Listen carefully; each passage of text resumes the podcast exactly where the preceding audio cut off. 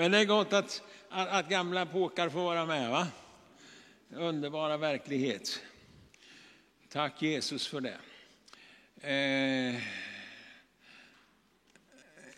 jag har ju bett naturligtvis för det här och, och eh, tycker jag har fått ett ord ifrån Herren som jag vill dela den här stunden. Nu vill jag, ni många av er som jag, när jag bara kollar ut så här snabbt så ser jag att det är många bibelläsare utav er. Och eh, nu ska jag läsa en sats och ställa en fråga till er. Och du som är bibelläsare, kan du hålla tyst en liten stund? Så ska du snart få säga och svara på min fråga. Är det okej? Okay? Eh, det står nämligen så här. Hur ser den på? Ja, jag, jag läser ändå. Lyssna på mig. Så här står det att Jesus sa en gång, då sa han, då han hade sagt detta, såg de hur han lyftes upp och ett moln tog honom ur deras åsyn. Då han hade sagt detta, och vad är nu detta för någonting? Vad var det han hade sagt? Det ska ni få fundera på ett ögonblick. Vad var det han hade sagt för någonting? Då han hade sagt detta såg du att han lyftes upp mot himlen. Vad var det han hade sagt? Fundera på det bara, säg det inte än. Jag vet att det bara, ni är så frestade att bara säga, tala ut det här. Ni ska snart få göra det.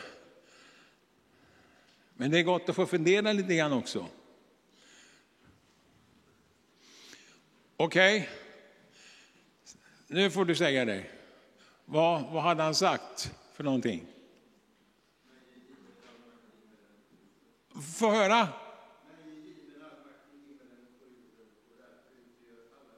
Nej, det står inte så. Men det var riktigt. Det är inte. Ja, ni ska få se det här. Så här var det. Verkligen. Men när den helige ande kommer över er ska ni få kraft. Så det var ju ganska, i, i andemeningen var fullständigt rätt Anders. Du får vara kvar medlemmen.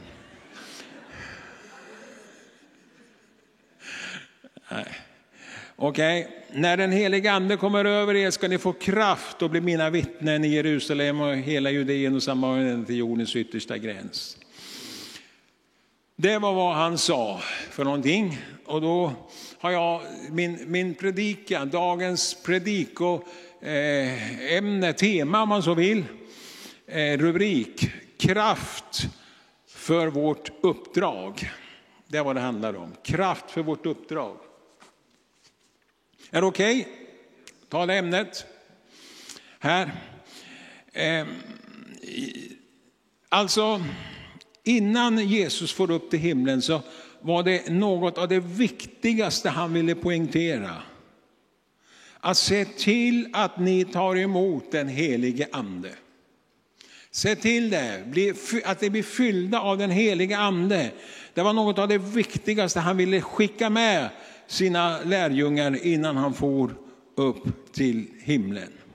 Nu ska jag återvända till slutet av min predikan, eller lite längre fram här, eh, till Nya Testamentet mer. Men jag har tänkt stanna lite grann ta upp några lärdomar från Gamla Testamentet. Gamla Testamentet är ju dels en historisk beskrivning, men det är också eh, lärdomar. Det är profetiska lärdomar, det är förebilder, det är någonting Gud vill lära oss. Aha, det är ungefär så här, det här vill Gud säga genom det som sker i Gamla Testamentet. I Andra Mosebok 3 läser vi om hur Herren kallar Mose att föra ut Israels folk ut ur träldom till då löfteslandet. Och Gud han uppenbarar sig då i den här törnbusken som brann utan att brinna upp. Därför att elden var en gudomlig eh, mirakeleld kan man säga. Det var ingen vanlig eld utan det var en mirakeleld. Och då kan man ju tänka sig, vad ville Herren säga med det? Nu, nu, nu är inte det min poäng egentligen, men man måste ju ändå få säga det om jag nu har sagt att det finns mycket profetiska bilder. Kanske törnbusken liknar, det var en förebild av mig. Kanske någon mer. Men det Herren ville säga, att det den här törnbusken behöver, det är eld ifrån himmelen. Det är gudomlig eld.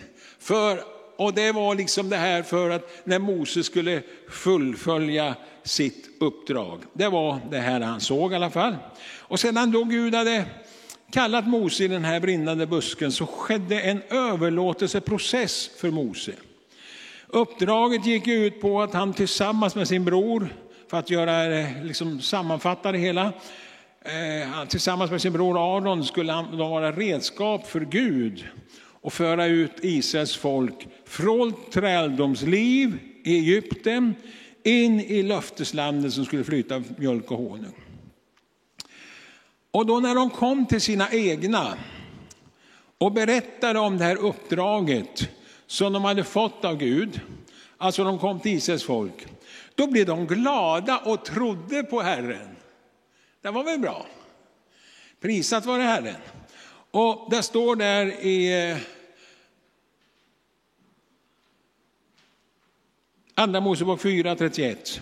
Då trodde folket och när de hörde att Herren hade tagit sig an Israels barn och sett deras lidande böjde de sig ner och tillbad. Man skulle kunna säga att det blev något av hallelujastämning där. Va? Yes, äntligen, äntligen nu så har Gud hört och sett vårt lidande här. Nu kommer han äntligen, nu kommer de här budbärarna och nu ska vi få komma ut i frihet. Det har varit stor glädje på något sätt. Inte konstigt med det.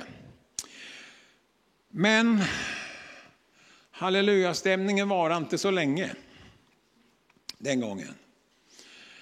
Ehm, och ofta är det så för oss också, jag vill bara säga det, för oss i nästan vilket sammanhang det än handlar om när vi ska tjäna Gud om det gäller att vi blir frälsta, vi, vi kliver liksom in i en ny tjänst, vad det än handlar om. Ah, nu, nu upplever jag att det här är lite profetiskt för någon. När någon kliver in i något uppdrag så går det så bra i början. Åh, halleluja vad det här var härligt. Men bara efter ett litet tag, då kommer tuffheterna och då kommer motståndet. Och det verkar precis som att demonerna vaknar och de liksom sätter igång efter några ögonblick. De sov när vi liksom svarade ja på kallelsen, men nu vaknar de och nu sätter de in sina stötar. Kom då ihåg min kära vän, att det är inget onaturligt i det här. Och det är inget tecken på att du är fel ute. Hörde du det? Du är inte alls fel ute. Så här är det bara i den kamp vi har utkämpat. Men jag har inte slutat predika än. Det finns någonting längre fram och det är så görviktigt att ha med det. Vi läser nämligen, kan man säga, vidare här att när Mose och Aron, när de hade mött farao och framfört sitt ärende, så blev det reaktionen bara negativ och Israels folk beskylldes för att vara lata.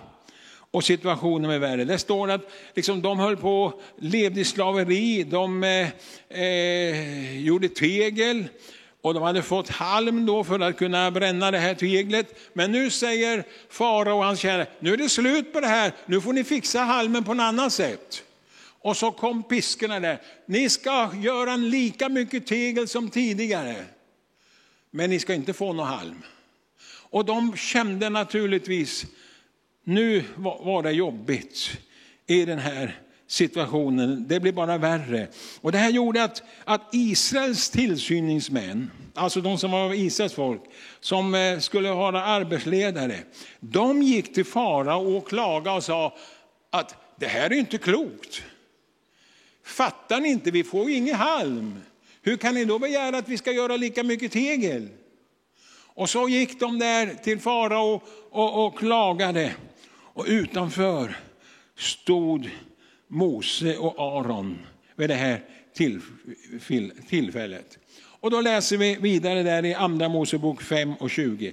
Låt mig bara säga, jag kommer läsa mycket bibelord idag, är det okej? Okay? Andra Mosebok 5 och 20. När de, alltså Israels tillsyningsmän bland sina egna, kom ut från farao träffade de Mose och Aron och stod där för att möta dem. Och det sa till dem, måtte Herren se vad ni har gjort och döma er, därför att ni har kommit farao och hans tjänare att avsky oss och har satt svärd i hans hand så att det kan döda oss. Och då syftar de då på den här arbetssituationen. Självklart så vände sig Mose då till Herren och vi läser vidare. Vers 22. Då vände Mose sig på nytt till Herren och sa, Herre, varför har du handlat så illa mot ditt folk? Varför har du sänt mig? Ända sedan jag gick till farao för att tala i ditt namn har han ju handlat illa mot dem. Och du har inte gjort någonting för att rädda ditt folk. Säger Mose. Du har inte gjort någonting för att rädda ditt folk. För att liksom titta nu på den här, hur var skeendet här? I den här situationen? Jo, det var ju det här att Mose han kom nu in i en dödsprocess skulle man kunna säga. Det som hade skett var då att Gud hade kallat Mose och efter många motargument så hade han ändå gett efter. Okej okay då, jag får väl anta den här kallelsen och, och, och liksom lyssna in vad Gud ville. Först blev det som sagt var hallelujastämning och sen kom det här med att slaveriet blev ännu värre. Det blev tuffare motstånd än någonting. Alltså ta med det som en lärdom, kära du, i din tjänst för Gud. Mose upplevde det som om Herren inte hade gjort någonting för honom och Israels barn. Men det var inte sanningen. Nej, det var inte sant. Mose upplevde det så. Och så kanske vi tycker också, det sker ju ingenting. Men det är inte sant mina vänner. Därför att Gud handlar i det tysta. Och nu ska vi läsa vidare här. Vad står det för någonting här? Andra Mosebok 6. Då står det så här. Men Herren sa till Mose, nu ska du få se vad jag ska göra med farao. Ty genom min starka hand skall han tvingas släppa dem. Och genom min starka hand skall han tvingas driva ut dem ur sitt land. Ska vi läsa det en gång till? Vad Gud skulle göra. Alltså det står att nu ska du få se vad jag ska göra med farao. Ty genom min starka hand, säger Herren, skall han tvingas släppa dem och genom min starka hand skall han tvingas driva ut det. Nu vill jag bara stanna upp här innan jag läser vidare. Även, och så, ja. Du som ber, kanske för ditt barn.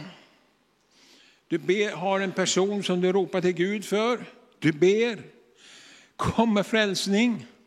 Kom och ta hand om det här. Och du kanske tycker, det verkar som Gud inte gör någonting. Men nu ska jag säga dig en sak. Att när du fortsätter att ber så ska det här ske att genom Guds starka hand ska du få ett bönesvar.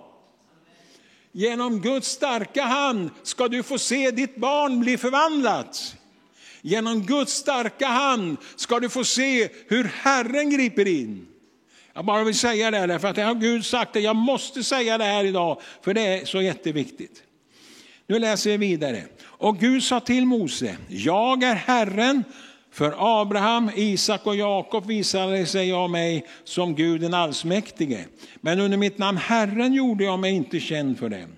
Jag upprättade också ett förbund med dem och lovade att ge dem Kanans land, det land där de bodde som främlingar. Och sen står det så här, också jag har hört Israels barns bittra klagan över egyptierna. Hur de håller dem i slaveri. och jag har kommit ihåg mitt förbund. Alltså Gud hade också sett det här. Och det vill jag bara säga, Gud ser ditt barns situation.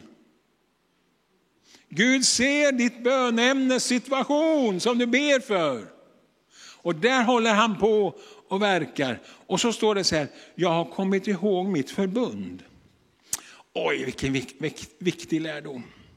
Gud kan inte svika sitt förbund utan är 100% trofast.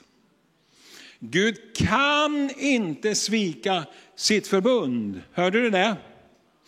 Och du som har låtit döpa dig i vatten har bekräftat och bekänt att du tror på det förbund ja, Jesus instiftade genom sin korsdöd. Jag måste få säga en parentes, viktig parentes. Jag, jag, tror, jag är glad och tacksam för att jag är troende döpt. Och jag är så tacksam till Gud att det inte var mina föräldrar som sa, nu ska Roland döpas. Jag är så glad att det inte var pastorn hemma som sa, kom till Roland och sa, Roland, ska inte du också bli döpt?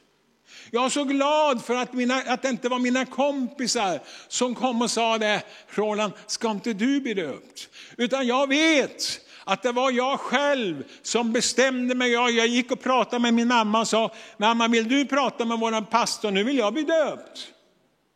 Och det har jag haft som nytta av, kan jag säga dig, när djävulen kommer in med sina attacker på mig. För jag vet att jag är med i det nya förbundet och Gud kan inte svika sitt förbund. Det är nämligen så här, alltså jag är med i ett levande förbund med Gud. Och tala ut den här bekännelsen eh, i din kamp mot den onde. Eller om du har möjlighet att fira nattvard, så gör det. För det är en påminnelsemåltid för den andliga världen att Jesus har segrat. Eh, man kan säga så här då, att Jesus han ingick sin del av förbundet när han gör sitt blod på korset. Där gjorde Jesus sin del. Och Roland gjorde sin del när jag sa att jag, vill, jag tror på att han dog för mig. Nu vill jag bli ett med Jesu korsdöd genom dopet. Och så blev jag döpt i vatten. Och nu vet jag att jag är i ett förbund. Och jag har fått sagt i den andliga kampen ibland. Jag bara prisar dig Jesus. Att ditt förbund som du har lovat, det kan du aldrig svika. Du står fast. Det här är bra godingar. Det här är någonting att verkligen att hålla i. Det är så starkt. Jag bara prisar Herren för det här. Men Mose fick ett segervapen till skulle man kunna säga. Och det var Guds stav. Som jag tror är en symbol och förebild av korset. När Mose i samband med sin kallelse motargumenterade med Herren så fick han då frågan. Andra Mosebok 4 och 2. Då sa Herren till honom, vad är det du har i handen? Han svarade, en stav. Han sa, kasta den på marken. När han så kastade den på marken förvandlades den till en orm och Mose flydde för den. Men Herren sa till Mose, räck ut handen och tag den i skärten. Då räckte han ut handen och grep ormen. Och, han förvandlade åt, och den förvandlades åter till en stav i hans hand. Den gamle ormen som vi läser om i första Mosebok, det tredje kapitlet, som lurade Adam och Eva. Djävulen, Satan. Den gamle ormen har Jesus vunnit seger över. Det var, det var djävulen som var ursprunget för synd, han är orsaken till synden, han är orsaken till allt elände, all förbannelse, allt lidande, all sjukdom, allt som drabbar mänskligheten. Det var den gamle ormen som är orsaken för det här. Men det var också honom som Jesus vann seger över på korset. Vi läser vidare från Galaterbrevet 3. Kristus friköpte oss från lagens förbannelse när han blev en förbannelse i vårt ställe. Halleluja! I vårt ställe vänner har Jesus gjort det här. I vårt ställe. Halleluja! Halleluja! Det står skrivet, förbannad är var och en som är upphängd på trä. Vi friköptes för att den välsignelse Abraham fått skulle i Jesus Kristus komma till hedningarna för att vi genom tron skulle få den utlovade anden. Och då får man ställa frågan igen, nå, vad var det det stod i Apostlagärningarna 1.8? Halleluja. När den helige ande kommer över er ska ni få kraft. Wow, vi ska få kraft genom den helige ande. Tack Jesus för den verkligheten. Halleluja. Andra Mosebok 4 och 17 läser vi vidare nu. Du ska ta den här staven i handen och med den ska du utföra dina tecken. Vi har ju ingen stav vi får använda. Men bildligt talat använder vi staven genom munnens bekännelse. När vi bekänner på att Jesus dog på korset, när vi bekänner korsets kraft, när vi bekänner Jesu blod, då är det som att använda staven. Vi har, behöver inte ha någon fysisk stav, men vi har fått en munnens bekännelse att tala ut det här. Och det är lika starkt, ska jag bara tala om för dig. Så var frimodig i den bekännelsen. Vi läser vidare. Eh, då, bara läser vidare där, vers 8 då. Andra Mosebok 7 är vi nu till, och 8. Herren sa till Mose och Aron, när farao säger till er, låt oss se något under. Då skall du säga till Aron, ta din stav och kasta den framför farao, så skall den bli en stor orm. Mose och Aron gick till farao och gjorde som Herren hade befallt. Aron kastade sin stav framför farao och hans tjänare och den blev en stor orm. Men lyssna. Då kallade farao till sig sina vise män och trollkarlar. Och även dessa de egyptiska spåmännen gjorde samma tecken genom sina magiska konster, genom sina demoniska konster skulle man kunna säga. Var och en kastade sin stav och stavarna blev till ormar. Men halleluja, här är ju, det är ju så underbart! Halleluja vad det står. Men Arons stav slukade deras stavar. Halleluja, är inte bra? Det är ju kanonbra. Arons stavar slukade deras stavar. Alltså Jesus har segrat över varje demon och varje oren makt. På korset så slukade han dessa makter så Jesus seger omringar dem. Och jag var och tittade i min leksakslåda, var det inte, våran leksakslåda, det var Bodils och min leksakslåda. Som vi har för barnbarnen kanske bäst att tillägga så ni förstår att vi inte håller på hela dagarna med det här. Ska jag bara symbolisera lite grann. Titta på den här, om det här nu skulle vara, jag, jag tittar tittade, ja men den där ser väl ut som en demon tänkte jag. Ja, jag vet inte vad det är, barnen har förmodligen något namn på den här. Men det har inte, det är i alla fall. Om jag slänger den här i nu, ser ni den? Den här demonen, på säga, den här leksaken är omgiven av, den, av koppen. Och då ska jag säga att varje andemakt som Jesus har vunnit seger över. Varje kraft som är, har Jesus triumferat över och det har Jesus slukat. Där nere i bönen så läste Sven-Uno det här och vill påminna bara igen om det här. Från Efesierbrevet där det står så här att med en kraft verkar han i Kristus när han uppväckte honom från de döda och satte honom på sin höga sida i himlen. Över alla furstar och väldigheter, makter och herradömen, ja över alla namn som kan nämnas, inte bara den här tidsåldern utan den kommande. Alltså alla dessa demoner har Jesus vunnit seger över. Och Jesus seger är omslutna av, av halleluja, är omslutna. Alltså, det är så bra. Fattar ni hur bra? Kanonbra. Tack Jesus för att det här är sant. Därför får vi bekänna frimodigt Jesus seger. Nu är det viktigt att säga så här att målet för Mose och Aron var ju inte att bevisa Guds makt för farao. Det var inte huvudmålet. Målet var ju att befria Israels folk. Men för att det skulle kunna ske så var de tvungna att bevisa för farao och hans stormän att Herren är Gud och ville föra ut sitt folk för att de skulle kunna hålla högtid med honom i öknen. Alltså det här skedde genom tio olika kraftgärningar, ni vet det med mörker och hagelstenar och paddor och gräshoppor och allt vad det var. Dessa mirakel som, som Gud gjorde. Eh, tio saker kan man säga står uppräknat där. Plus det här med ormen. Eh, plus eh, ja, när de gick över Röda havet och så vidare. Alla de här kraftgärningarna. Och för oss, kan man säga, för vårt, oss i, i den situation vi är, alltså huvudmålet är ju inte att bevisa inför djävulen vilken seger eh, Jesus har vunnit över dem. Målet är att människor ska bli frälsta.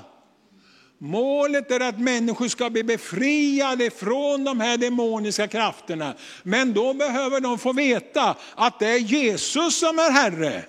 Och då får vi proklamera och tala ut det. Jesu herradöme och seger över de här makterna.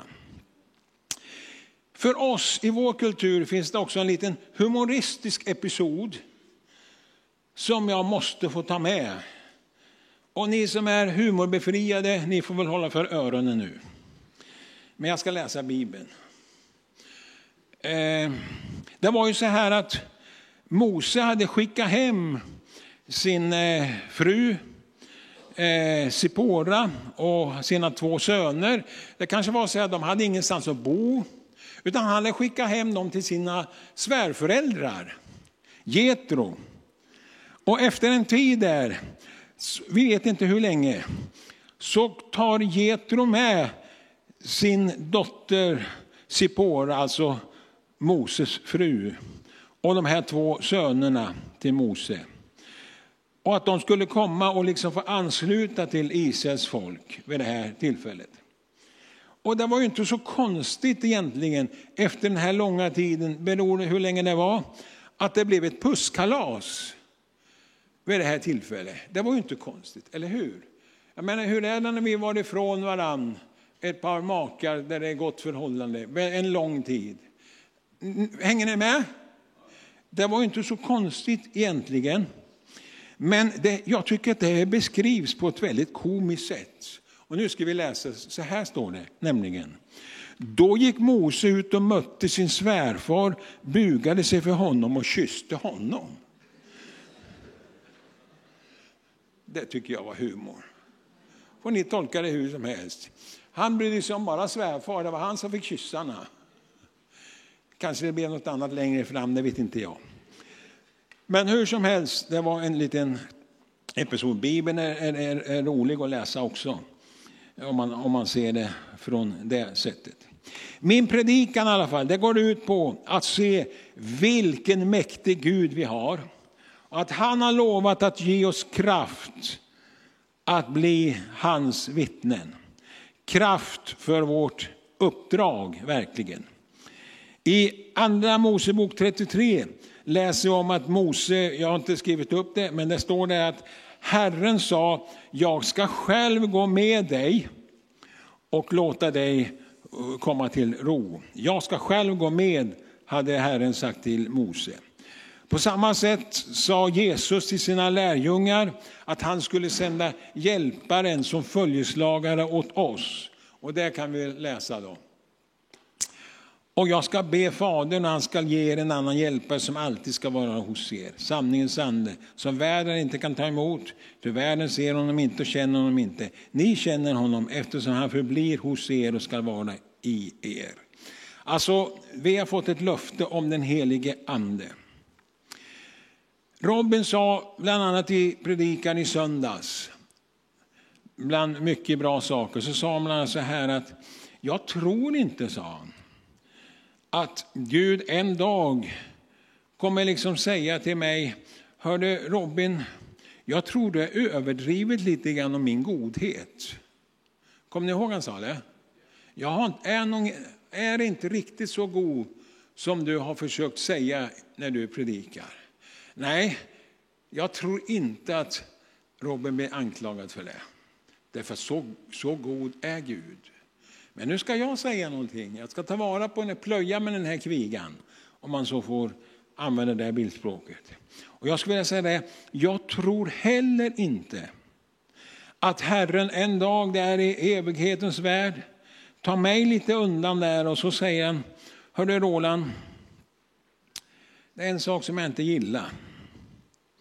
Och det var att du, du överdrev så väldigt när du talade om min makt. Jag har inte så mycket makt och har haft så mycket makt som, som du har predikat om. Jag tror inte Gud kommer kalla mig undan för det. Är, är det någon av er som är rädda för det? Nej, verkligen inte. För jag kan säga, Gud har mycket, mycket mer makt än vad jag någonsin har försökt att dela. Han har ännu mycket mer makt. Observera det, min kära vän. Matteus 28 och 18 står det ju så här. Då trädde Jesus fram och talade till dem och sa, jag har fått all makt i himlen och på jorden, gå därför ut och gör alla folk till lärjungar. Döp dem i Faderns och Sonens och den helige Andes namn och lär dem att hålla allt vad jag har befallt er. Och se, jag är med er alla dagar in till tidens slut. Nå, hur mycket makt hade Jesus? All makt, både i himmel och på jorden. Det kan vi aldrig överdriva. Då. Är vi överens? I Saltaren 103 står det så här. Lova Herren min själ och glöm inte alla hans välgärningar. Glöm inte alla hans välgärningar. Nej, vi bör läsa i Gamla testamentet och se vilken Gud vi har. Och se om miraklen som Gud gjorde. Det finns hur mycket mirakel. Jag har ju bara, lagt, bara snuddat egentligen vid det här, vilken makt Gud hade och i samband med Israels folk uttåg. Men en grej som jag tycker är helt fascinerande, att varje dag utom sabbaten så fick de ny mat ifrån Gud, när de fick manna. Alltså de upplevde mirakel varje dag under 40 års tid. Tack Gud, sån är du. Halleluja. Alltså, Gud gjorde mäktiga ting under uttåget. Lova Herren min själ och glöm inte alla hans välgärningar. Varför ska vi då nämna om det här? Jo, svaret när vi läser vidare. Vad är, det, vad är det vi ska tänka på när vi talar om alla hans välgärningar historiskt sett? Jo, det står att han som förlåter dig alla dina synder och botar alla dina sjukdomar. Halleluja Roland! Och andra. Prisat var det. Vi har en Gud. Det här är inget skämt. Jesus har vunnit seger. Förlåt att jag skriker. Men jag blir lite entusiastisk. Han som mättar ditt begär med sitt goda så till ung på nytt som en örn. Jag miss, missade en grej. Han som återlöser ditt liv från förgängelsen och kröner dig med nåd och barmhärtighet. Alltså, Gud har gjort massa goda saker som vi ska bara påminna oss om. Och en av anledningarna att vi ska se det här gamla, vad Gud har gjort, det är därför att vi ska få, få tro för den här tiden att Gud är mycket, mycket större än vad vi hittills har upplevt. När vi hade bönevecka här i januari, så till ett av bönemötena, jag åkte själv i bilen hemifrån. Och det är några mil som ni vet från Väröbacka hit. Och jag sitter där och prisar Gud i tungor, talar i tungor och hyllar Jesus och ber. Jag vet inte vad jag ber om eftersom jag bad i tungor. Men, men så mellan varven när jag talade i tungor så bad jag på svenska följande ord. Jesus, döp mig i den helige ande. Och så fortsatte, fortsatte jag tala i tungor. Och så när jag hade talat i tungor ett tag till sa jag, Åh Jesus kom och döp mig i helig ande. Och då någon tänker så här, va? är inte du döpt i helig ande? Mm, nu ska jag säga en jätteviktig lärdom. Andens dop är ingen punktupplevelse som vi gjorde en gång för 40 år sedan och var med om. Den helige ande är att vara neddoppad i den helige andes kraft just nu. Och därför vill jag bli döpt i helig ande, jag vill bli neddoppad i den heliga ande. Jag vill vara under den heliga andes kraft och inflytande. Det är att vara döpt i helig ande. Det är mer än att tala i tungor, men jag tackar Gud för att jag får tala i tungor. Hänger ni med på teologin? Är det fel? Då får väl ni be någon rätta mig. Men det här allt, har alltid varit min teologi. Och jag är helt övertygad om att det är så. Det finns så mycket mera hos Gud. Så här står det i femte Mosebok 3 och 23. På den tiden bad jag till, så till Herren. Det här var Mose som sa alltså. Herre, Herre, du har ju börjat att låta din tjänare se din storhet och din starka hand. Ty vilken Gud i himlen eller på jorden kan göra sådana verk och sådana väldiga gärningar som du. Alltså du har bara börjat. Halleluja, det var vad Mose kunde säga. Mose visste profetiskt att Gud har något mycket, mycket mer än vad Israels folk var med om när de lämnade träldomen och skulle in i löfteslandet. Gud är så mycket större. Och därför, eftersom det var så mycket mer, så sa han, ja, jag har bara börjat att se lite grann av din storhet Gud. Det var vad han upplevde. Och därför vill jag bara säga, du som tycker att du upplevt mycket av Gud, kom ihåg det är bara början. Gud vill så mycket mer med dig. Gud vill att vi, du och jag ska uppleva så mycket mer. Är det någon mer som är hungrig av den heliga anden, ja, så bara kom igen så ska vi bara tacka Herren för vad han ger oss. Och vi ska ha tillfälle för förbön och bara överlåta oss åt Herren. Att hans ande ska få göra mäktiga ting här idag. Eh, näst sista bibelordet. Apostlagärningarna 4 och 1. 4 och 13. När de såg hur frimodiga Petrus och Johannes var och märkte att det var olärda män ur folket blev de förvånade.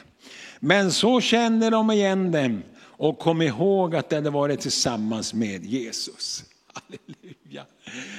Och när de såg mannen, står det sen, som hade blivit botad, stå där tillsammans med dem. Då blev de svarslösa. Man hade inget att säga. Och det här, jag skulle önska att det ska bli många svarslösa i den här tiden.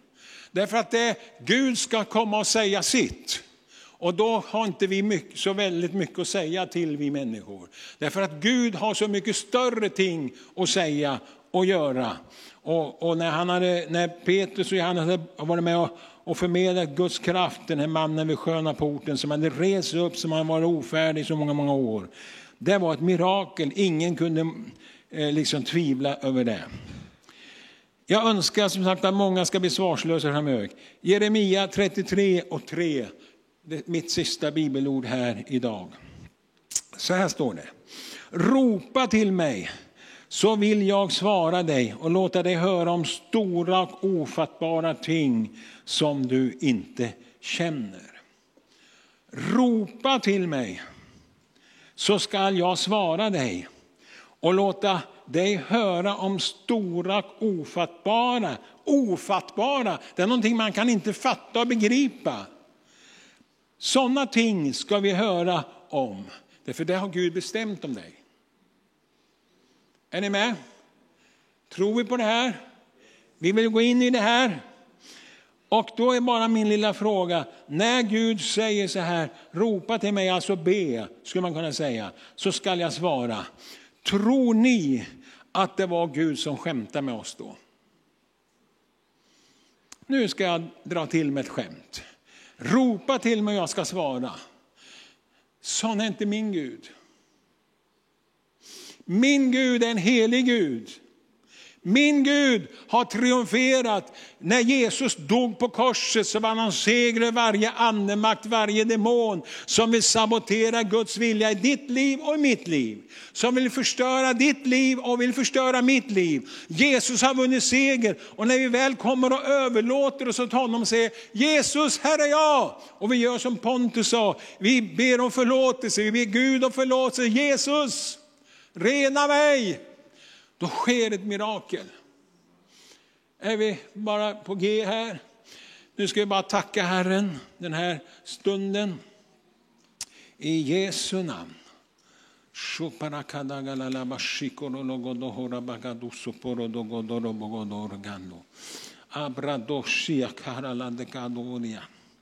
Åh Jesus, tack för att du vill komma över oss den här stunden. Jesus, vi behöver dig. Vi tror på att du som har gjort det här, du som har ett förbund med oss. Du har slutit ett evigt förbund och du kan inte svika ditt förbund. Tack för att du just nu vill bara komma över oss. Och du vet människor som just nu behöver bli, befri, bli befriade. Och i Jesu namn så kommer du den här stunden över oss. Du vet människor som hungrar efter din heliga ande. Kom över oss den här stunden i Jesu namn. Kanske vi ska göra så här, vi har förebedjare. Kommer vara du som vill ha personlig förbön och samtal, så gå till förebedjaren både där och här. Men jag tror kanske att om du bara känner så här. Jag är hungrig. Jag tror att Gud är större än vad jag upplevt hittills. Ska du komma fram här och bara ställa dig. Och det, du kommer inte inför mig, du kommer inte inför någon annan, men du kommer inför Jesus. Och du kommer bara där och säger Jesus, här är jag. Nu vill jag överlåta mig åt dig. Och du får göra upp med Gud vad han behöver göra den här stunden. Välkommen fram, vi reser oss upp när vi sjunger nu en lovsång. Så är du välkommen fram den här stunden. Och bara träder fram inför Herren, men också förebedjarna med både här och där. Den här stunden. I Jesu Kristi namn. Amen.